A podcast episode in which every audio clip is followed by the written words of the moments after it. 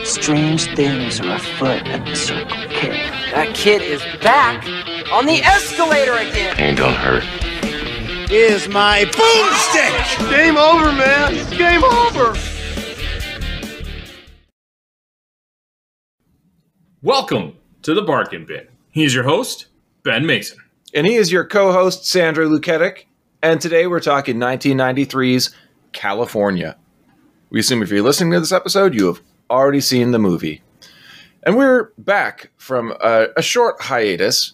Um, I would like to say one thing, Sandro. Um, I appeared on the Hey, Did You See This One podcast talking about Escape from New York, and it was supposed to be a one off. That turned into a three week stint where we talked about Carpenter's pseudo escape trilogy with Escape from LA and then finally Ghosts of Mars.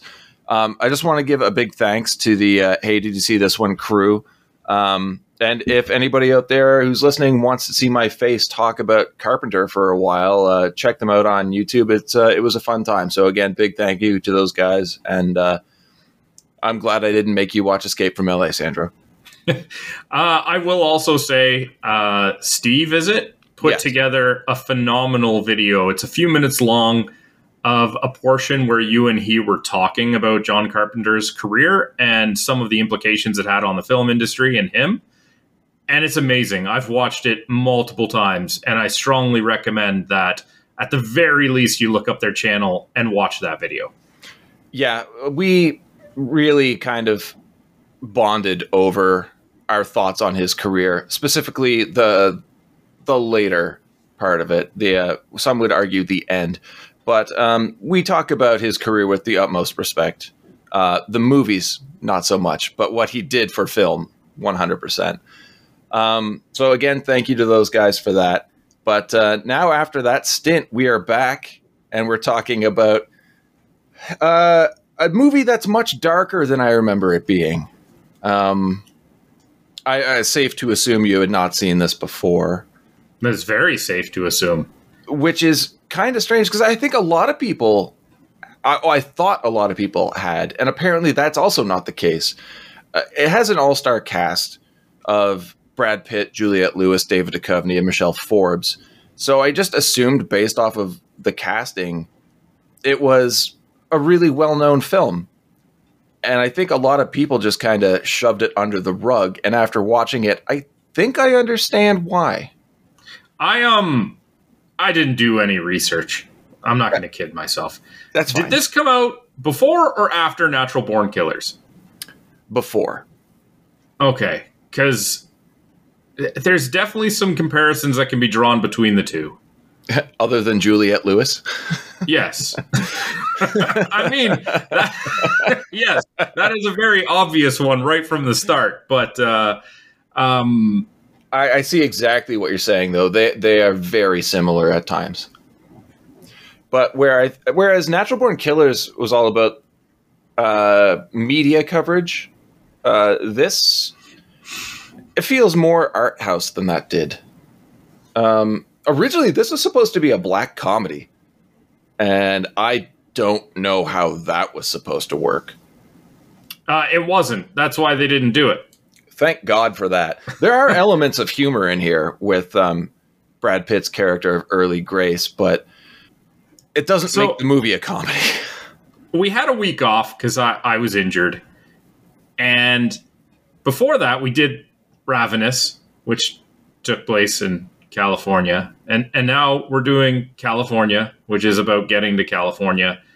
And I hate you for that back to back because the only thing that goes through my mind every single time is that little twerp from the wizard saying California. And it's like right from the get go, I can't take this seriously. that movie sucks. And it's not because of the movie. I just can't take it seriously because my brain just goes back to California. Yeah, you're gonna have to get over that, man. That that will haunt you for the rest of your life if you don't. Right? like it totally will. All right, let's let, let's hop right into this one. Um, it, it is a very bare bones plot. Uh, I think this movie is much more character driven than plot driven. Um, I'm curious to hear your take on that. uh, specifically these these characters played by these actors because it is a very well cast film. So jumping in, um, we open with a woman hitchhiking in an alley, eventually being picked. Oh, we didn't play your game. Oh, jeez. Did I play my game? I don't think you did. But I actually I don't think it matters. I don't think we've covered any of these actors before. Uh, incorrect. I did do my game. I have it on my file. I just completely forgot about it because we were off for a week. Wait. I have no idea. One should be pretty obvious. Did we cover a Brad Pitt film? We sure did. Shit. Okay. Uh Oh, this is it's obvious, isn't it? I'm just blanking. Uh yeah, it was uh, one of our most solid back-to-back episodes ever.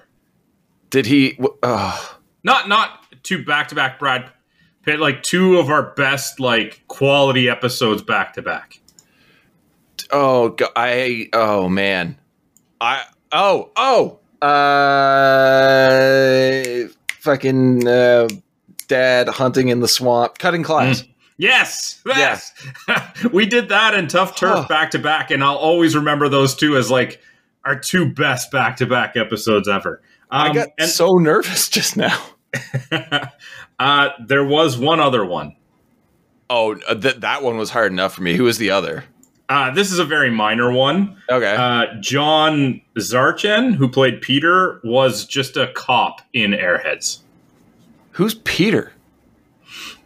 I don't know, man. I go by the IMDb. oh, was that like one of Brian's friends? Maybe. Maybe. Like I said, it's a it's a very minor one. Okay. That's why. Uh, just to clarify for for anyone listening and moving forward, I don't look at any actors that don't at least have a picture on IMDb. So if I ever miss one, it, that's why. Fair enough. Oh, I think in my notes I forgot to mention that Mars Callahan was in this movie hmm as Walter. Uh, you introduced me to Pool Hall Junkies, which I had avoided my entire life, and thank you for making me watch that. It is a fantastic film, and I highly recommend everybody go check it out. Nice. All right. Well, that was very extended and very. What one week off will do to you. But yes, back to the woman hitchhiking in the alley, uh, eventually being picked up uh, by a man in a car, and something smashes into the windshield. I'm not sure what, but it causes the car to flip, and we get a slow pan up to a drunken early Grayce, played by Brad Pitt, looking down at the mayhem he has caused.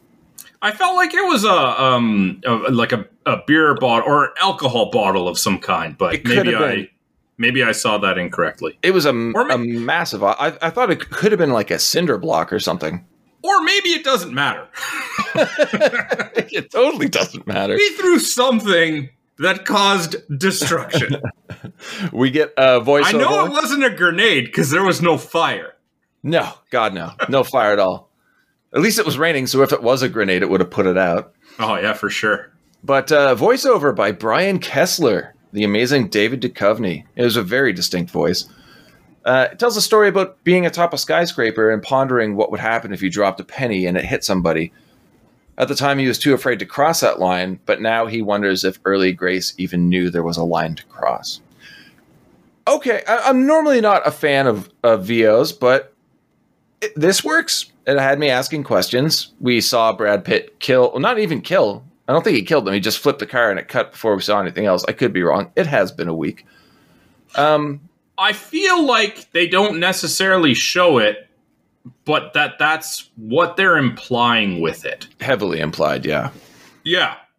Um, full intro to Brian now at a party, uh, talking with friends about serial killers. Interesting stance uh, in his belief that serial killers should be treated, not put to death. Uh, progressive for early '90s. I, I I have thoughts on that, which we will not get into here because people will get angry. Okay. Uh, intro to Early and Adele, played by Juliette Lewis, uh, who's working her shift at a diner. Uh, immediately, Sandro, what are your thoughts on these two characters? Uh, I mean, Brad Pitt is pretty dreamy, no Oh matter my what God. they do with him. I Is mean, ever? in this movie, especially with the longer hair and a little bit of scruff, like, yeah. Needs to lose that Confederate flag hat though. Well, I mean, that's obviously the character. That is I'm character one hundred percent. I'm Not not, only sitting is he here. dreamy, but I appreciate his stance on culture. yeah, I, I when I say dreamy, I'm not referring to the, the specific attire. There, it's hundred percent him. Yeah. Um, we can't move on without addressing the character of Adele. I don't know if I want to. Um, well, it's it's a weird one to talk about, so I'm just gonna give you a little bit of uh, how Juliette Lewis saw the character. Okay. She says that Adele is a woman with the soul of a 10 year old girl. Um, she's aware of what's happening around her and is actively trying not to confront it by distracting herself and people around her with random comments and, and the sort. I can definitely see that, especially the 10 year old part, because there is a childlike innocence with this character. Like, no matter what situation she's presented with, whether it's absolutely terrible or like a joyous occasion, she's just so innocent and just trying to see the brighter side of everything, even to a fault. Yeah. Adele is an angel trapped in a relationship with a demon. Mhm. I think that's the best way I could sum this up. And it's pretty heartbreaking as the movie progresses and you just see how the characters interact. Mhm. Uh, we get this crazy guy at the counter of the diner ranting. And Early's annoyed at first, but then finds it amusing, which I think is a great setup for his character because we don't really know much about him other than he's already killed people. He's thrown out a couple of jokes here and there. You see the irritation in his eyes, and that just cuts, and he gets this weird sense of like subtle glee. It, it's a great way to show you that the character is not all there. Do we know that he's killed people, or or are you just going by that first scene with the dropping the thing on the car? Which, I, if I was going by that scene, yeah. because if you don't know that the person died, which I thought that that was what was implied, but you were maybe a little bit more questioning of it. Yeah. Is that concrete enough to say that we know he's killed people before? We don't. I, I, I believe that we don't know as the movie progresses and we get some more story. Um, and that, that comes up actually in a quote later on. Uh, Thank you for reminding me of that, where Brian confronts Early and asks, How many people have you killed? And his response is, well, How many people have you seen me kill, Brian? We, we don't know, but the way he acts, I think, leads us to assume. Because I mean, after, I- I when that quote happens, he's already killed people because we, the audience, have seen this. Sorry, you were assuming? I was I was just affirming that yes, I assumed he killed people. Yeah. Okay. Cool.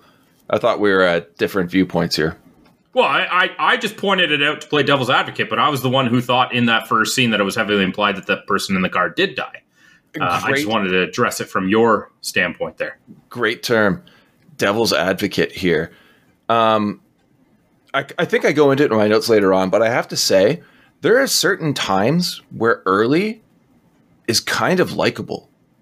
I don't know if you find that at all, but hmm in the lighter moments of the movie, I'm like, this guy seems like he's pretty funny. He's just, you know, a rural guy um, with a rural upbringing, trying to associate or identify with grad students, definitely of a higher education than he's ever experienced, more professional than people he's ever met. But he's trying to find a common ground, and all he can do is try and be friends by joking around and having fun. A, a great flip side of the coin to what he reveals himself to be. I really enjoyed that. I don't think that's in any way incidental. I think part of his power comes from his charm. Yeah, uh, and only Pitt could do that. He's he part of how, and I'm just speaking about early here, not Pitt necessarily. Okay. part of the way that he is able to be effective is to be able to get people to drop their guard through his charm. It's not going to be through his intellect or anything like that. It's it's entirely his charm. Yeah. So yes, he he I mean he does, but he also has to come off as likable. Otherwise he wouldn't be very impactful at all. Yeah, and you get that with real life serial killers like Bundy too. So yeah, good point. I mean, those are the only kind I make. okay. Yeah, all right. glad glad to see that week off hasn't stopped you from praising yourself. That was my body that was broken, not my mind. Mm, okay. uh, we learned that uh, Brian is writing a book on serial killers, and uh, with him is his photographer girlfriend Carrie, played by Michelle Forbes. Uh, I I really like Brian's uncertainty at the beginning of this film. Like he knows absolutely nothing about serial killers other than what he's already read or learned in school. Uh, doing his uh, he's doing what? Psycho uh, yeah psychology. Uh, and who wants to hear the same thing regurgitated again and again? Short sweet intro to the characters. Um, back at the diner early surprises adele with new shoes on her birthday and immediately cutting back to brian and carrie's apartment. And this is one thing i love about early 90s movies. It doesn't matter what the income of the characters are or is uh, the apartments are always stunning massive completely unrealistic. And i i love the open concept warehouse uh, apartment that we see here. And now that we know who our four main characters are i always look at them as being older than myself because i grew up watching them in movies do you care to take any guesses as to how old these actors were at the time? Oh, I was not looking forward to that question as soon as you started. Um, I'll tell you right now, the oldest is David Duchovny. uh, sorry, the characters or the actors? The actors. okay, if you didn't give me that setup and I was trying to purposely downplay it, I'd say like mid 30s. Yeah, Duchovny's 33 at this point. Oh, okay. The oldest of the four. Pitt, 30. Michelle Forbes, 28. And Juliette Lewis, 20. Oh, wow. Okay. Yeah. Um, for the longest time, I criticized her acting in this movie, but I think it was more so I didn't fully understand the character. But playing this character at 20 years old, she did a fantastic job. I'm pretty sure I still don't understand. There- There's a lot to talk about with Adele for sure. Uh, and the next day, we see early in Adele's living situation at the uh, trailer park where they've got problems with rent and the landlord. And early definitely is. I don't know if he's protecting Adele or himself by telling her to stay inside and not open the door to anybody, even though the landlord's been yelling at her to get rent. Um, and then to juxtapose that, we go back to the apartment where Carrie's drunk and looking over photos she submitted for a magazine but was rejected. Um, they're insanely pornographic. Um, and I guess as a result of the rejection, she wants to up and move to California. All right. There's, there's really no other reasoning that we're given. No, just uh, couldn't cut it one time. And rather than try again, just throw her hands up and say F it and leave. Yeah. I don't She- like this character. I'm going to say it right now. I don't like this character. She is incredibly Unlikable. Yeah, she has a quite the ego. Uh, she definitely believes that she is incredibly talented, without anybody else acknowledging that to be true. Oh man, she must be talented. It's hard to get people to like nude photos. The, the idea of moving to California confuses the shit out of me, especially when it's stated they have no money. So you're not flying there. I, I guess you're driving. That's that's the movie. And, and Brian even states that the car that they're driving gets eight miles to the gallon. Sounds horrible. Yeah. Um, we get early returning to the trailer park, and the, the quick cuts this movie makes here are pretty interesting. And I'm not sure if there's a statement here or not, but as the movie progresses, the, the scenes become much longer and drawn out. Storytelling attempt, maybe I don't know. But this is where we get that scene between Early and his parole officer, and this fucking guy, man. I bef- before I get into it, what what do you think of the parole officer? Um, he he is also not likable. I think he's the most detestable character in the movie, and Like- one of them is a serial killer. Is he just like this in order to make Early, who is the serial killer, seem that much more likable? It could be as like a false setup, but I I didn't take it that way. I just found him incredibly detestable. Well, yeah. Orange teeth, um, nasty cough. But uh, uh, Early's response to that cough is great. Or his reaction of "Why did you try putting a bag over your head for that cough?" works every time. Very good. But yeah, this guy's an all around asshole. And I think why does he have a cough? It's like they make a, a. Okay, I could be wrong, and I usually am. But in a movie, when they put so much focus on something like this, I feel like it's going to mean something. yeah. You know, like, oh, Early's been slowly poisoning him, something. But no, No. just- he just has a cough. Hence the orange teeth, man. I swear that guy's just eating cigarettes at this point. Yeah, but why? I don't know. I think we just need somebody detestable working with early. Um, guy lost a hand. Um, and I, honestly, I think the scene exists for only two reasons, and that is one to let us know that Early hates his father, which comes up here and there throughout the movie. Uh, two, uh, that Early lost his job, so now there's no income. That gives them reason to join up with Brian and Carrie which is the basic plot of the film. Brian and Carrie agree to go on a road trip west to California, and on the way, they stop at murder sites where he will work on his book and she'll take photos for it. But they need someone to help pay the bills. Yeah, maybe you shouldn't be going to California if you can't even afford to do it by yourself. Yeah. I mean, try and save. Just try and save. Don't like it's Brian. Brian, his idea makes sense. The reason for him to make that trip makes sense once he has the money to do it. And he seems realistic enough to understand that, you know what, I'm going to try and make money so we can do this trip. Whereas Carrie just is frustrated from the rejection and they got to go now. No, she's a little too bossy for my liking. She is. Um, they do play off each other very well, though. I see them as a believable couple because she is very bossy to Brian, but he has a way with words and like not sweet talking, but undercutting some of the rude things she says and making her realize that she needs to think before she speaks sometimes. Much like everybody in this movie, some of them just blurt shit out that I'm like, mm, guys, a little unrealistic for an otherwise surprisingly dark, realistic film. Um, then we get that confrontation between Early and the landlord, where Early almost runs him over. Again, a dark scene that almost feels like it's played for comedy, at least too early. Yeah, it definitely took place too early in the movie. okay. yeah, the name's problematic. I don't like it.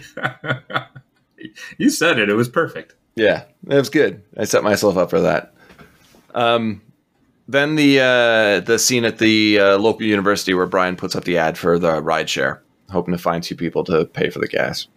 A university seems like the right place. That's definitely a bunch of people that are looking to travel to another state. Yeah, and I'm very very confused. Uh, No, that's a very good point. I hadn't considered. But why is Early at the university? Like he states he's looking for the personnel office, but Well, the parole officer gave him a slip Oh, with a that's job to go for, and it was a janitor job at the university. right. I Which, forgot. if you also think about it, if he is on parole, setting him up with a job at a school is probably also not a good idea. Um, quick, quick character trait. Uh, the snort that Early does all the time. Yeah. What? Does It that is- come back for any reason? No, it's just it's so gross, but it fits the character perfectly. Again, it just. I thought maybe it's going to lead up to something. Just manners, just showing that he's detached from the rest Yeah. of society. Um, but that night we get Brad Pitt digging a six foot deep hole in the yard. What could that be for? I have no idea. It's more of a. It's not like obviously it turns into a grave, but that's just a massive pit in the ground. I'm digging a new shitter. Yeah. Um, Adele comes outside, and we get what I think is probably the most picturesque version of this relationship. Uh, it sh- kind of shows that there is something there. At least we're led to believe that there is love in this relationship, mm, which is not the case. Uh, and the scene of her talking about California, or asking about it anyway, and him doing everything he can to hype up their future together, like climbing up on the Hollywood sign, howling at the moon. It's it's a good scene. Um, if you don't know how his brain works, or doesn't work, I guess. Um, but then we get that weird reveal, Sandro, after Adele goes back inside when Brad Pitt climbs out of the hole and he's completely naked other than his boots. Yeah, I mean, digging a hole is hard work. You get hot and sweaty. So, You ever dig a hole naked? uh, yeah, no, I can honestly say I haven't. Yeah. It just seems impractical. But it's not a practical person. No, that is true. Cut to Brian and Carrie prepping to pick up their travel buddies. I like this scene. Uh, Adele rehearsing her speech about being worried that these people might be weird. Uh, and Carrie, of course, judges them immediately. Says they look like a bunch of Okies, which I think is accurate because Brad Pitt's from Oklahoma. Um, what do you think about their introductions? I, I, I really love how polite Early is. Yeah, it's uh, it's very charming. I think that word is going to be uh, a factor quite a bit. Yeah, sir, this, sir, that. Talking Yeah. to Brian. And it's like this is a person who you know grew up in like a less fortunate situation. Maybe he's not the brightest, but he's trying, Yeah. and he's trying to be very polite. And then we see him staring at Carrie. Yeah, and you realize staring at her. it's going to go downhill at some point. Brian even admits in, a, in another voiceover that the two look like poor white trash. And then it cuts to Early and Adele in the backseat. Early sunglasses make me laugh all the time. because they're just meant to go over a regular pair of glasses and they've got the flip up lenses. But he doesn't wear glasses. So he's wearing sunglasses with flip up lenses. They're flipped up. So it's just the frame sitting on his nose. Again, some fun comedy, charming. He's a bit of a slower individual. He's uh, sophisticated. Sophisticated, yeah. Yeah, And then uh, Adele tells us that early, uh, early had some mishaps working at the mirror factory. 448 years of bad luck because of the mirrors he broke. that's the job that he lost. That he had to be sent to the to to the school. University. Yeah, Um, well, our, our questions about the uh, the hole he was digging are addressed when uh, we go back to the trailer park and the police and fire crew are putting out a torch job, finding the corpse of the landlord. And the first thing that stood out to me here is probably the first thing that stood out to you. So I'm curious. Anything here seem off to you? um, no, The body in the pit, it's barely buried. it, it's showing through the dirt. Yeah, he did a terrible job covering this thing up. Yeah, he dug a six foot deep hole, threw out the body of his landlord in, and covered him with maybe three shovelfuls of dirt. Four. Yeah, D- doesn't Adele ask him before they cut to this, like, "Oh, did you take care of the rent or something like that?" Yeah. He said it was taken care of. Yeah, yeah, it's not taken care of, No, it is because they're not asking for the rent anymore. I guess, but you know, jail time in lieu. Yeah, but the rent itself is taken care of. It's not asking about jail time. Early buys the crew snacks as well as a camera for Adele. The camera that will come up time and time again, and I, I don't know why I find this pink camera irritating, but I do. Also, uh, a Jesus dashboard ornament just in case. It's good for a chuckle. I'm glad we're back to pink cameras. It's been so long since the pink camera and my cousin Vinny. Oh, yeah, yeah, I forgot about that. they they greeked this camera hard, and I totally understand why. Putting that piece of tape over the logo, just I'm pretty sure that the camera company didn't want uh, their their products being used to film corpses. um, first stop on the murder tour, the Baxter residence, formerly known as the Novak Farm. Uh, it does not go well, as expected. Um, but I mean, who who would expect somebody to walk up and knock on their door and tell them what they already know that this house or this farm was a site of uh, a gruesome murder, and could we take a look around and take some photos? If I lived there, no. No. Who would be Not like, at all. yeah, I guess. That's the, that's the kind of thing that you maybe call in advance and arrange. Yeah. Can you imagine if they didn't even know? They're like, uh, I'm sorry. What we What what just happened here? bought this house. I think the realtor left out some vital information. Obliged to tell me I'm living in a murder house? Oh man. Uh, Early takes the opportunity here, though, to steal a purse from the kitchen table. Yes, because he's a thief all the Yeah. time. Carrie tries to take photos of the property, but Early attempts to pose in one, showing some narcissistic tendencies, which we also see throughout the film. I kind of like that. I liked it too. It was just it was it was one of those charming moments because like he poses and smiles and it's like he doesn't like it's not like he gets what's going on with the picture taking. He's oh there's a camera. Hey, you know Yeah, that's that's a question I have.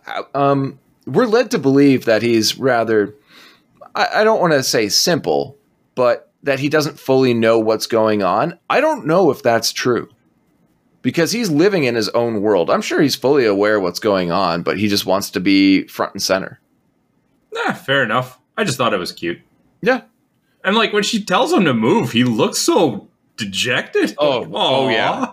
It's like yeah, definitely. I don't even know dejected, but like that mixed with offended. yeah. Not because he doesn't want to be in the photo, but that maybe he fucked up her photo. I don't Take know. another one. I, I, I, Yeah. 480 miles in, we take a break at a restaurant where Early and Adele stiff Brian and Carrie with the bill, which really pisses Carrie off. Um, safe to say, Adele's the most socially awkward of the group, right? oh, for sure. Uh, But but she's trying. fuck yeah, she's trying, man. She is constantly trying to make connections between everyone to make this an enjoyable time for the four of them, and nobody else is doing that. Brian maybe a little bit, but he's only talking to to uh, Early, really. Yeah. Uh, cut to later in the evening at the motel. Carrie's pissed about the behavior of the others. Brian tries to defend them. Um, I mean, I don't know why she's so offended at this point. Yes, they kind of stiffed on the dinner date or the, the dinner bill. yeah, But he says we'll get the next one, and he just bought the snacks at the gas station. Yeah. So while they might have stiffed you, it very well might be at this moment, you don't know any better, that yeah, the next time they're like, all right, we got this one. yeah, and uh, like I, I do, I do get Carrie's point. I do. It'd be really frustrating because it wasn't discussed that this is how it's going to be. Sure, but I'm also more inclined to take Brian's side. He's like, they can't help how they were raised. Yeah. and that's something that comes up throughout the movie. Uh, the whole nature versus nurture. Uh, I'm not saying that she should shouldn't come to that conclusion. It just feels like it comes Yeah. a little too quickly It and is way too unnaturally. Like, yes, she absolutely can come up with these reservations and hesitations about these characters, but like at this point, I feel like the movie just hasn't given her enough to be this quick to dismiss it. yeah. What's your What's your stance on nature versus nurture, though? I mean, think I'm not just- getting into that discussion. Okay. I think they should have hammered that home a lot harder. This is a movie podcast, man. Okay, okay, perfect example here. Um, I did a little digging, and um, Francis Collins, who was the 16th director of the National Institute of Health and former science advisor to President Biden, uh, stated that genetics loads the gun and environment pulls the trigger. And I think that is pretty much what's going on here, but they never fully state it. And I, I think that goes into the play of Early's relationship with his father, which they touch on so many times but never get into. Didn't I just say this is a movie podcast? Yeah, well, I'm talking about two. Uh, well, one of the main characters of the fucking movie. This is this movie needs to be discussed not because of the plot, but because of the characters. So yes, I admit this might have been a bad pick for us, but there are many interesting topics here we can cover. Oh, I'm sure it's a perfectly fine pick for you. You're very insightful. I saw you on those other podcasts. All right, fine, I'll move on. uh, to the Brian Carrie sex scene. There, is that better? We get some Duchovny butt for you. Uh, That's pit butt and Duchovny butt in one movie. You're not going to find that anywhere else. uh, interesting fact uh, here: uh, both of them were body doubled by Jean Claude Van Damme. Simultaneously. he just Back to those he, special effects. He needed more Jean Claude Van Damme ass in movies. He, he's very, very much behind that. What do you think of that cut though? Uh, to early awake next door with his ear to the wall, listening to them. Ingrained in my mind. It is haunting that image. Haunting is the perfect word. I was about to use that word. It, it is unsettling, haunting, appropriate. He yeah, he did so well with just a fucking look in his eyes. I God damn, I love Brad Pitt. Anyway, it's time for breakfast. Um where Early's much more abrasive. You can see him growing more and more so throughout the film. Uh, that really awkward eye contact with Carrie and being rude to the server about his beer. But at the same time, they don't have a liquor license. It's breakfast. Don't walk into the restaurant with a beer in hand. yeah, it's early. That's how he was raised. He walks everywhere with a beer in his hand. It's true. Lucky Lager. Um, the God reveal. help them if they don't have lucky. the reveal of Adele's hair um, was really sad. Uh, Early had cut her hair to make her look more like Carrie. So sad and creepy. yeah. Yeah, and, and I have to say, I, I watched this movie shortly after it came out years and years ago, and I always found Adele annoying. And now, upon rewatching, th- she breaks my heart, dude. Always trying to be an optimist, living in a waking nightmare. Mm-hmm. Um, now we're getting full on aggressive early. Uh, later in that day, he murders and robs a man in a gas station bathroom. Yeah, because he needs to pay his share. Yeah. But we also get the beginning of a bond forming between Adele and Carrie, which starts out of pity, I think. Carrie pitying Adele. Mm-hmm. But that that those are the seeds for the what eventually becomes I would consider a friendship. Uh, and um, Uh, maybe that's a little generous, but it, uh, it, it could be. It could have evolved into that if Early was removed from the the equation. I think. probably. Yeah. She does tell Carrie that uh, Early is physically abusive, but only when she deserves it. And again, fucking break my heart more. Uh, driving in the rain, we continue to see the friendships forming where Adele and Carrie are playing cards in the back, uh, which I, I, I found hilarious. And Brian and Early talking about the Black Dahlia in the front. Um, going to give things away here, but the, coming up is one of my favorite scenes. Uh, and that is when Early and Brian hit the bar and Carrie and Adele stay back at the motel. Okay. Because we learn how Early and Adele met. Um, she was hitchhiking, he picked her up. Uh, the look on Carrie's face when Adele suggests they all move in together is fucking hilarious. Mm, yeah. Carrie outright offering to fix Adele's hair for her, where she admits that she doesn't like it, but she gets what Early was trying to do. They start smoking and drinking together, and we know that Brad Pitt's character does not like it when women smoke or drink. Uh, Adele goes through Carrie's photos, and then furthering the heartbreak, we get why Adele is staying with Early, and it's because she was sexually assaulted by three guys when she was 13 years old and they beat her so badly she was in the hospital for four months and feels safe with Early because she knows he would never let that happen to her again.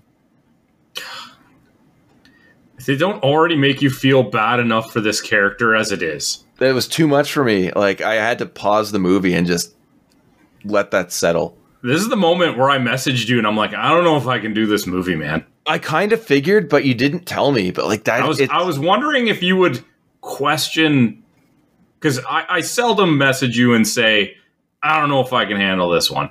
yeah. Um, I was wondering if you would question what part of it made me do that, and this is it.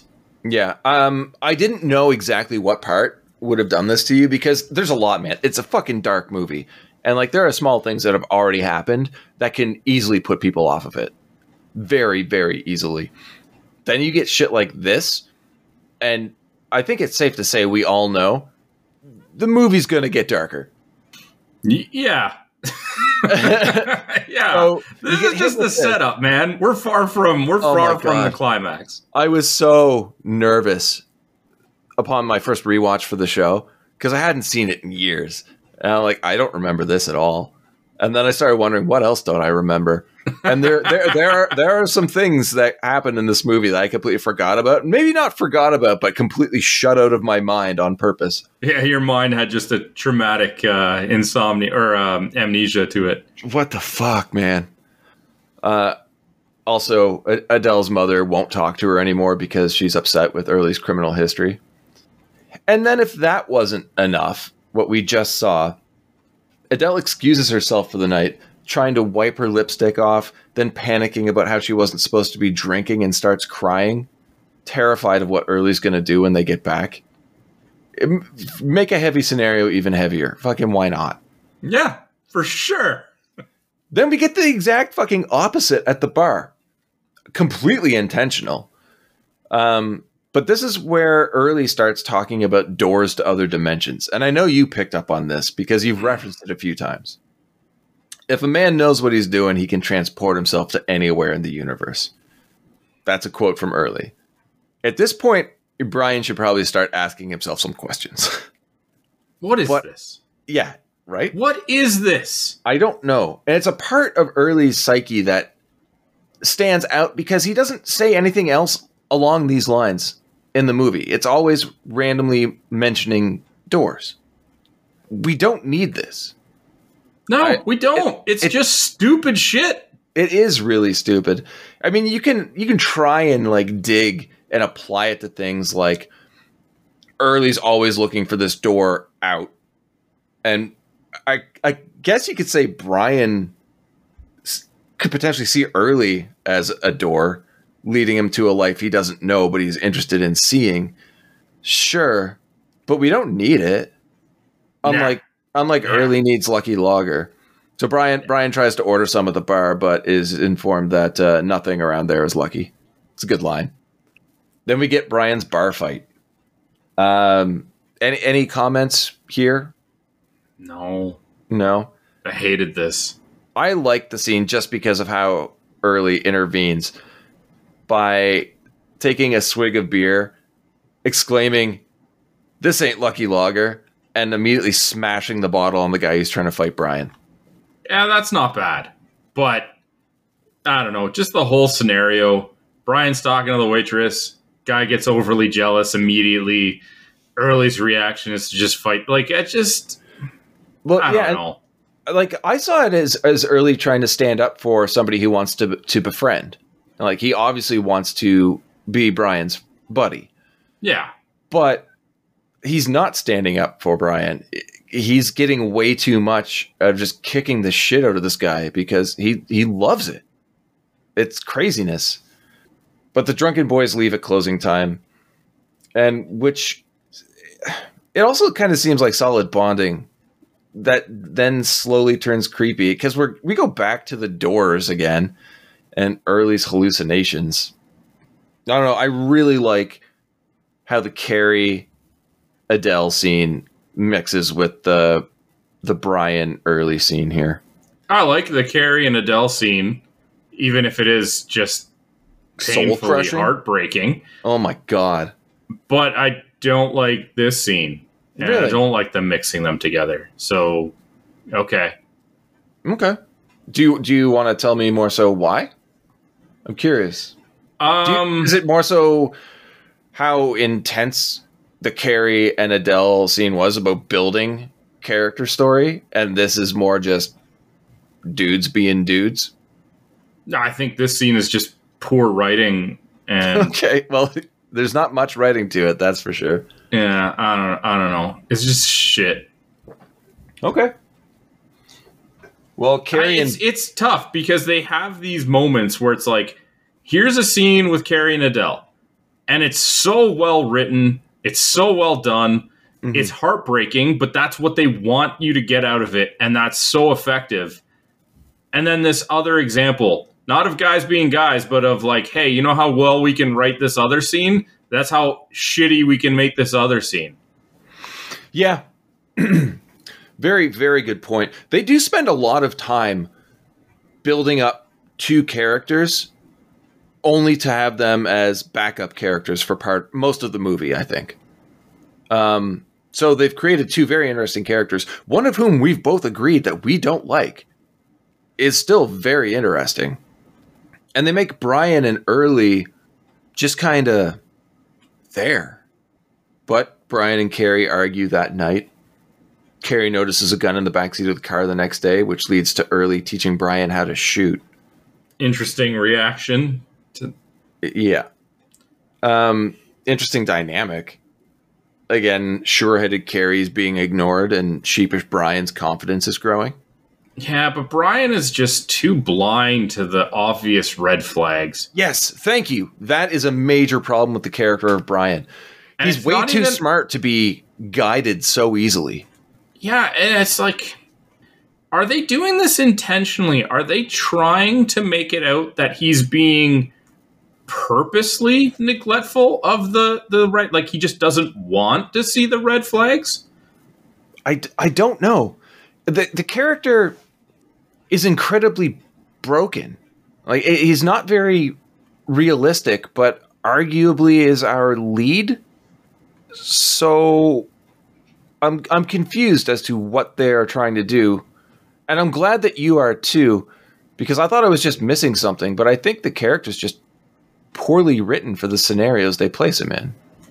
Shall we move on to the next murder site? Yeah, sure, why not? While Brian's documenting, he and Carrie argue, and she demands that they drop the two off at the next stop. Then heads back to the car and spies on Early and Adele having sex. And There's so many things wrong with this. I we I don't really care to talk about it, but er, er, Early Caesar taking pictures of them, and things get even more awkward. He likes being on camera. Yeah. Uh, next up is one of the hardest scenes for me to watch from this film, and that's the gas station. Early confronts Carrie about being abandoned, but sees a news report on the TV showing that uh, police are looking for him. He murders the attendant in front of Carrie and forces him back to the car. Now, I gloss over things here, but do you want to go a little bit deeper into it? Well, I was going to start by asking a question. You can go from there. Sure.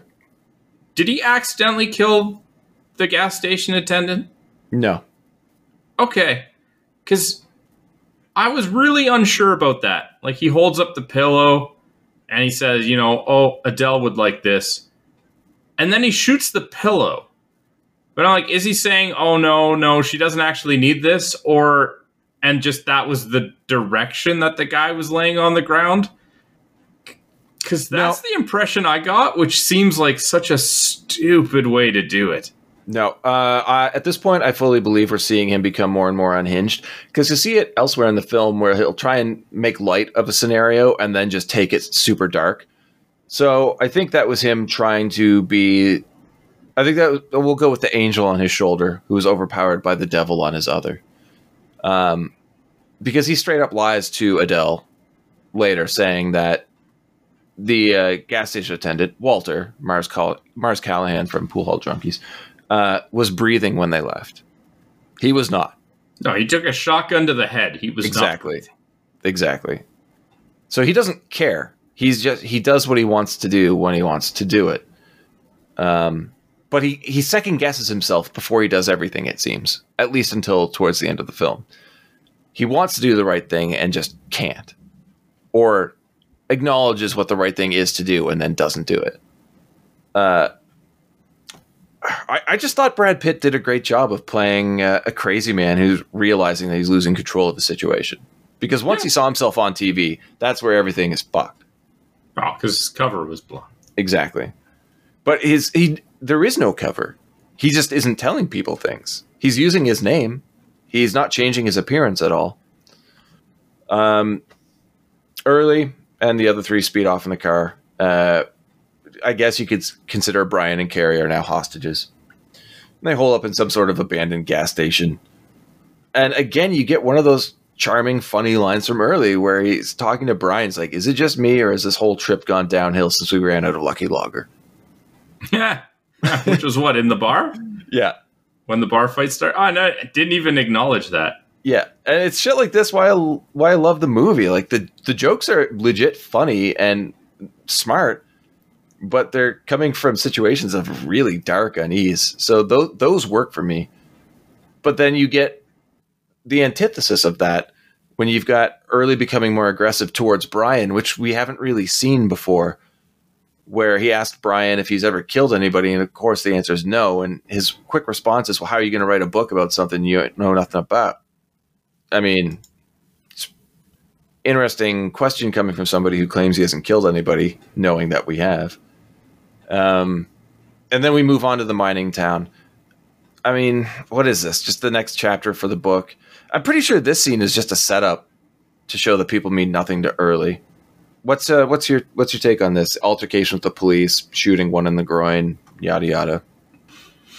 Uh, just, just shit's going downhill.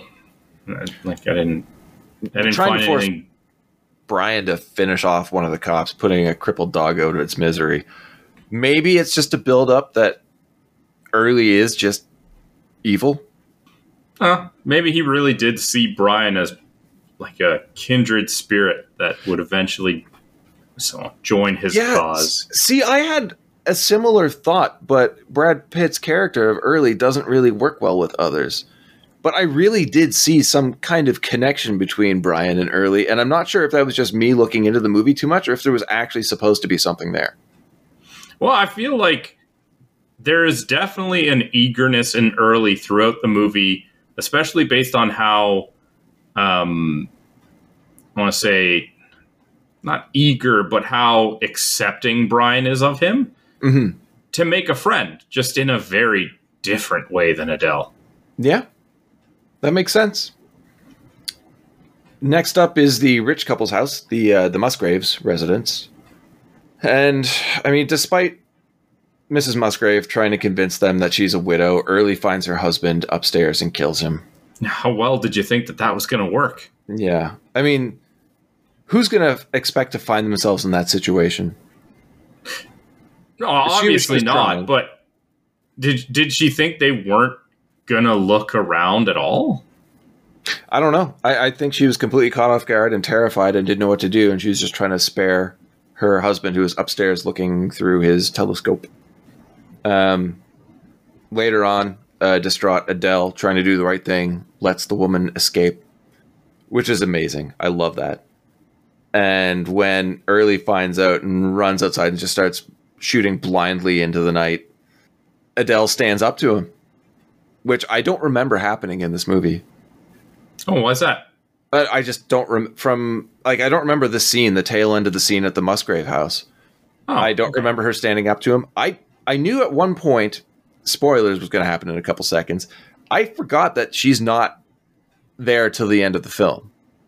Um, but she cracks him in the face with that cactus so good. Yeah.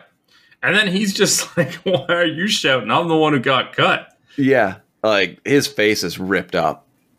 And uh yeah, after she stands up to him, he shoots her and kills her. Now completely unhinged.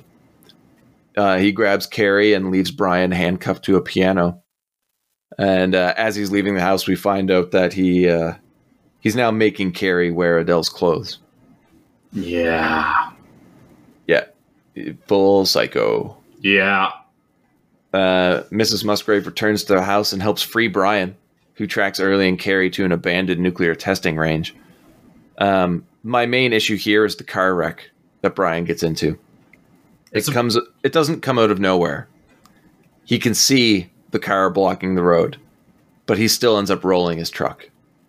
And he he rolls it pretty good. I don't think you should be getting up too easy from that. Well, not only does he roll it, he somehow launches it off the road on an unseen ramp, Yeah. rolls it in the air, and slams into another car upside down. Um, I, I don't really want to get into the uh, the bits and pieces we see of Early and Carrie in the house, but uh, the next day, uh, Brian wakes up and distracts Early with the doors again.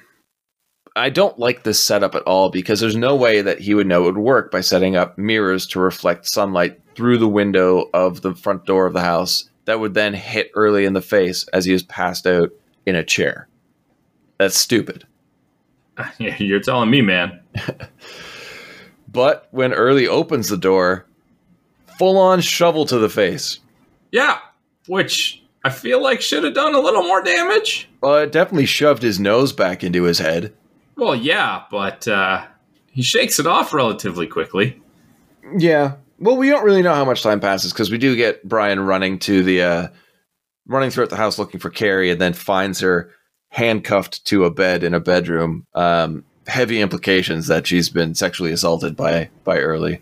Yeah, didn't like that. Horribly beaten to face covered in bruises. Uh, and we finally get the Brian Early showdown, which we all knew was coming from the very beginning of the film. And I like how Brian is completely losing this fight. He's getting the shit kicked out of him, trying to get Early's gun, which he does, but not without the help of Carrie, who hits Early in the face with the arm of a test mannequin. Well, yeah, because I mean, Brian's not a fighter. He's not, no. And uh, Brian does get the gun and shoots Early dead. Cut to the near future. Brian and Carrie have made it to California and somehow are successful enough to have an amazing beach house. Yeah, considering they didn't have the money to do the drive. And we're led to believe that he's still writing his book and she has not become successful yet with her photography. So where'd the money come from? I yeah, why like why not cover anything about what happened with an investigation into the road trip they're on from the police? The police just don't exist really in this movie other than to show up and get shot at the mining town. Well, you see, Ben, what happened is that Early was actually a millionaire who just didn't like spending the money. And when they became close, he changed his will to leave all of it to them.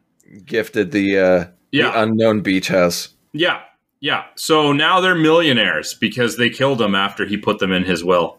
um, That makes sense. Yeah, like he didn't steal because he needed the money. He he just loved the thrill of it. So, uh, yeah, uh, they're millionaires. Well, honestly, that's as believable as the rest of the shitty writing at the end of this movie. All right. Because we get Brian's voiceover finally understanding that anybody can take a life, but the difference between us and them is feeling remorse. No, I'm pretty sure there's a lot more to it there, Bry. Yeah. Um, he's playing back some of the audio tapes he recorded on the journey while looking at some of the photos that Carrie took. And um, how fucking weird would it be to hear voices of Early and Adele before being aware of who Early really was? That would be haunting. I guess. You don't think so? I mean, that'd be traumatizing. They, they should already be traumatized. Well, Carrie tells Brian about a gallery that's interested in her work, and the two go for a celebratory lunch. The camera pans over to Brian's recorder, still playing a tape, and we hear a secret message that Adele had recorded, thanking them for being nice to them, how friends are important, and they're the only friends that she and Early have. So you put us through this whole movie feeling sorry for this girl. She dies, and you think that at least that's behind you, and they're like, no, no, no, no, no. You need to feel even more sorry for her again. Yeah. It's, I mean, from a filmmaking stance, it's great, but at the same time, fuck you guys. I don't need that. And then t- th- that's just how the movie ends because we get Adele's recording and then it just fades to black and the credits roll. I mean, great, great way for a, a punchy ending, but like, fuck.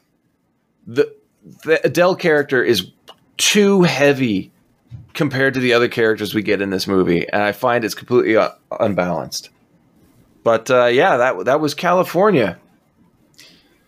California. I'm sorry. I'm sorry I've done this to you. Um, the next movie better not have to do with California. no, no, someplace a bit warmer than Cali. Okay. Um, so yeah, talk money. All right. The year is 1993 or 1992, depending on if you look at the internet or my DVD case. Okay. This movie stars Brad Pitt, Juliette Lewis, David Duchovny, Michelle Forbes. How much do you think it cost?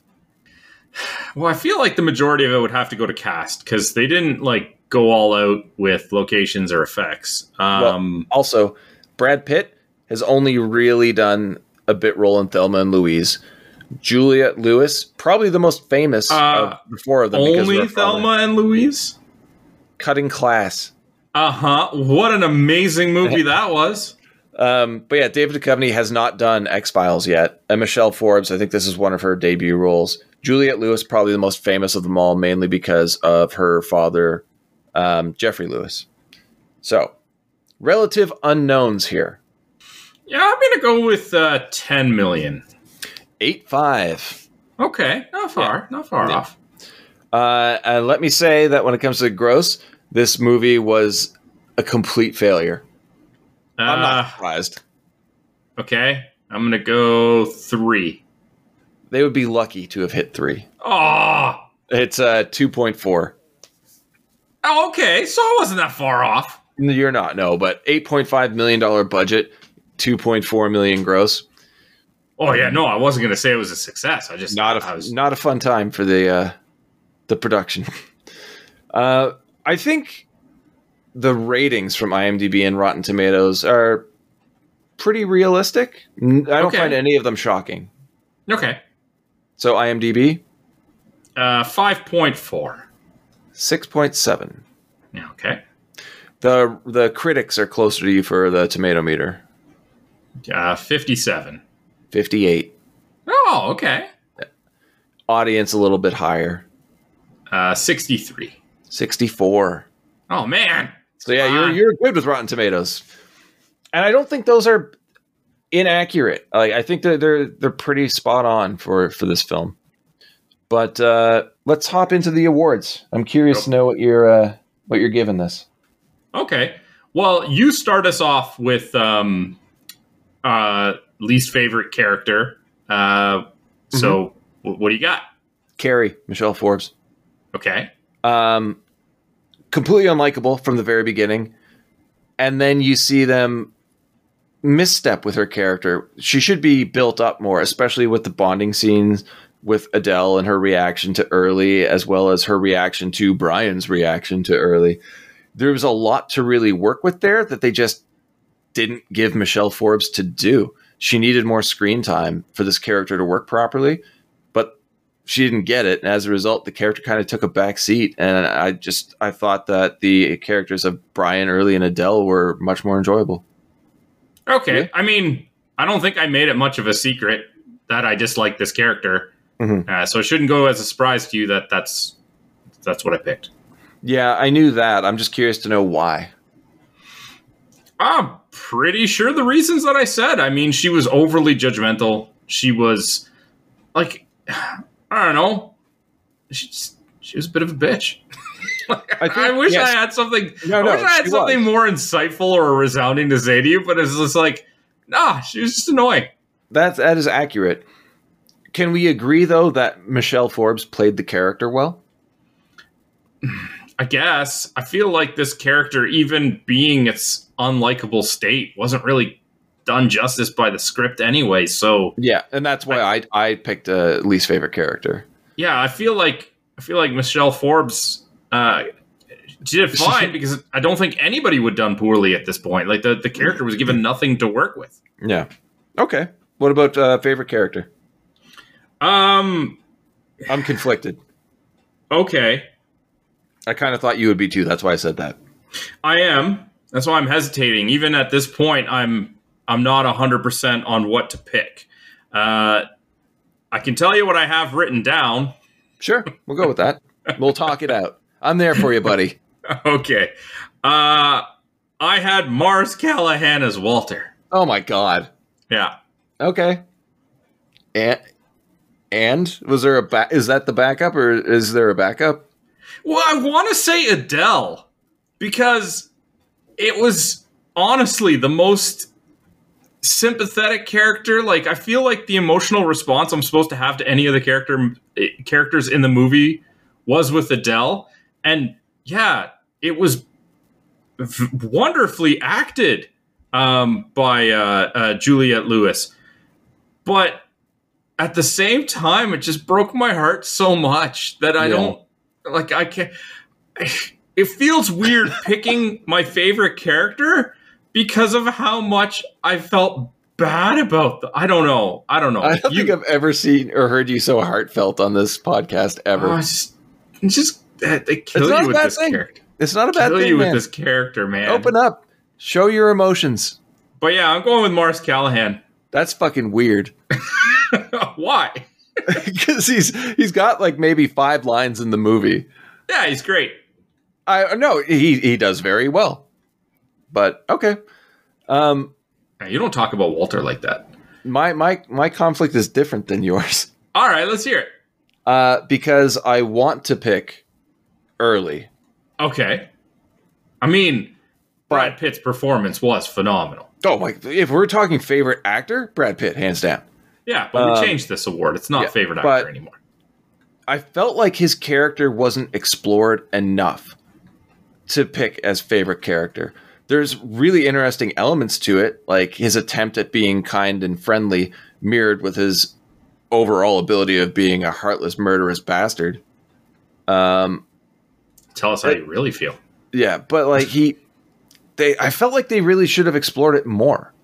Um, instead, we get a fully rounded out character in Adele. I think Juliette Lewis played this character better than anybody else could.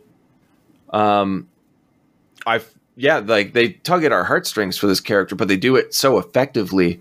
Where I at that point I don't care about anybody else in the movie. Now, Okay. is is that just the character? Is that Juliette Lewis' acting ability? I think it's a, a mixture of the two. I think this is one of the best cast roles we've ever discussed on the show. So, without a doubt, really, it, even if I want to say Early, I can't because it, it's Adele. Okay. Yeah, I mean, so we were both torn and both hesitant to pick Adele. And Yeah, I think for, you know, for good cause. yeah. Memorable line. I'm also conflicted with. Okay. because I well actually no. There's a line that's most memorable for me and a line I like the most. The line I like the most is pretty blah for most. It's uh it's from Brian. And he says, uh, when you first meet people, all you notice are the differences between you and them. But as time passes, you start noticing the similarities. I guess how that's all friendships, or yeah, I guess that's how all friendships begin. I'm like, yeah, that's pretty accurate for the most part for me. But whenever I think Kalifornia, I just think Brad Pitt shouting, "This ain't Lucky Lager," and then smashing the bottle on that guy's head. Okay. So it's this ain't Lucky Lager. okay. You? I'm sure you have Uh, something much more insightful. No. No, no, no, no, no. Uh, you actually already said mine uh, Oh, when we were recapping the movie, and it was uh, Tell me, Big Shot, how are you going to write a book about something you know nothing about? Yeah, that's good. That's very good. But uh memorable scene, Sandro. It's got to be just literally the shot of Brad Pitt against that wall listening to them have sex because that is so creepy that it is just burned into your brain. It's very fucked up. hmm Um, for me, it's uh, Carrie and Adele bonding in the the motel. Yeah, I mean, I can definitely see that as a contender. Uh, but I, I just feel like if I think back on Kalifornia, the only thing that I'm going to remember is that look of, on his face. Like that could be the like the cover of the movie in the future in my mind. I'm sure just- it is in some territories. It's just not going to leave my brain. It's probably the cover of the movie of a burned copy you could have bought on the street for a couple bucks. Yeah. All right. Well, I mean, we've talked about the movie, we've talked numbers, we've talked uh, ratings and our awards. Let's get into the uh, overall feelings of Kalifornia and if we'd recommend it or not. You want to go first? No, you always go first. Why would we change it now? I don't know. Mix it up. Fresh. But yeah, don't I'll mix- go. You know, mix Um, things up and get out of here. I love this movie. All right. Um, I always have. Um, but I realized early on that I had missed a lot of what makes this movie great. I thought it was just a cool story. Uh, and it is a great story, but the story takes a backseat to amazing character development and performance by the uh, actors, like we said, Juliette Lewis and and and the wonderful Mars Callahan. Um, it it's a tough one to recommend because it's a very dark story, but I think it's also a very original story. So you're not really going to see a whole lot like it.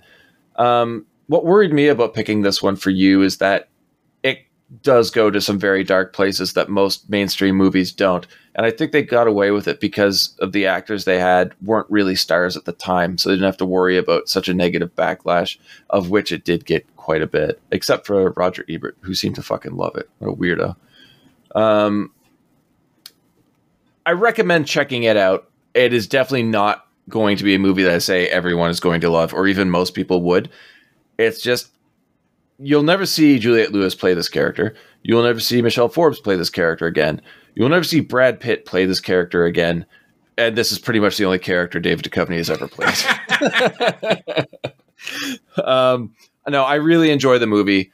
Um, I have the DVD, I have the Blu-ray. There's a an R-rated cut uh, and an unrated cut. The only difference being some violence and the extended version of the uh, the Brian and Carrie sex scene, which is unnecessary. I mean, unless you like David Duchovny's bum, it's pretty good in this movie. Um, I love it, uh, especially if anybody likes serial killer films along the lines of uh, of the Lambs or something like that. It definitely has an early '90s vibe, even right down to the music, which is uh, kind of industrial metal, industrial rock at times, very Nine Inch Nails feel.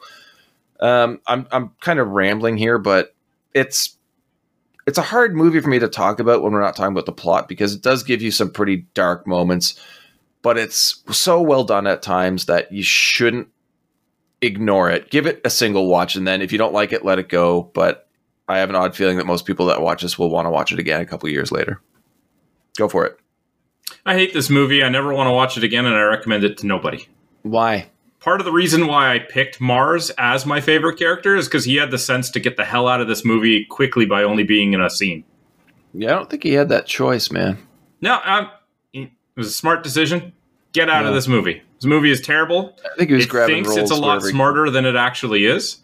It is just a terrible, terrible movie. I never want to watch it again.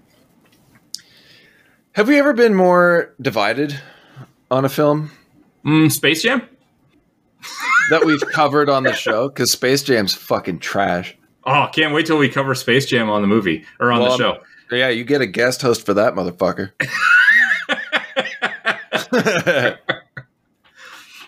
Uh, no, I I don't, don't. why, Think, why, why the fuck do people love Space Jam so much?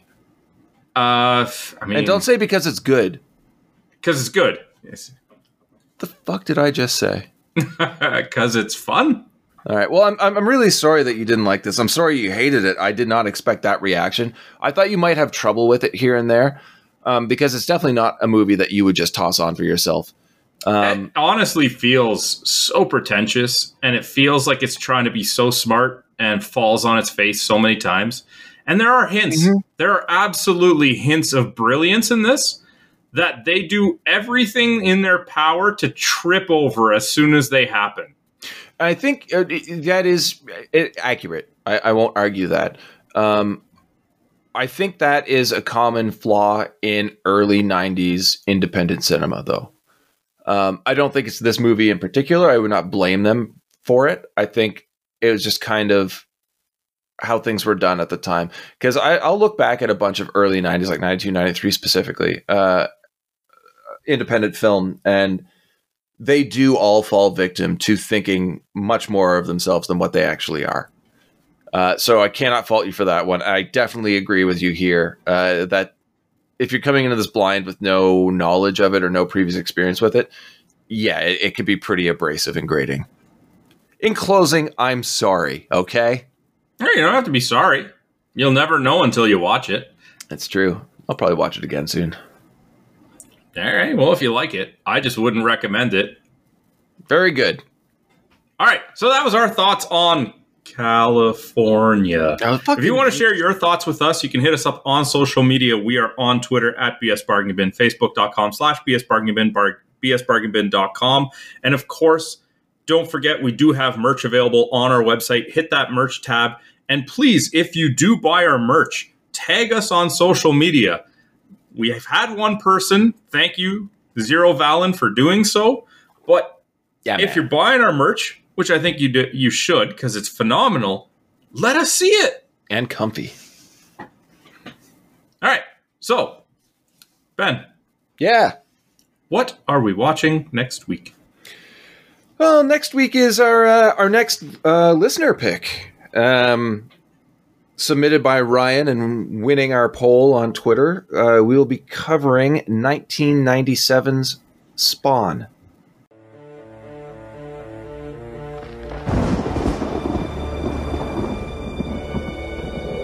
It's time. Imagine a substance with the power to destroy humanity. Imagine a creature insane enough to use it. Imagine a hero on the verge of creation. From flesh to steel, You must visualize your objective. from blood Hey, go! to blade, Don't get cocky. You have a lot more to learn. from man to spawn. Peekaboo. I see you. Ah! We have harvested the ultimate weapon. Makes the Ebola virus look like a skin rash. Congratulations. I say destroy the cosmos, ask questions later. Who are you? This is just what they want. You're playing their game. Then now play dirty.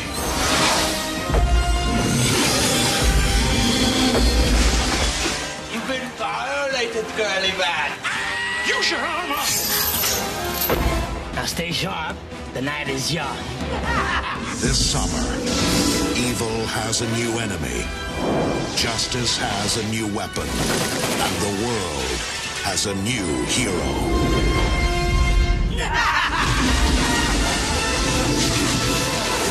Spawn. Until next time, have a good one. All the best.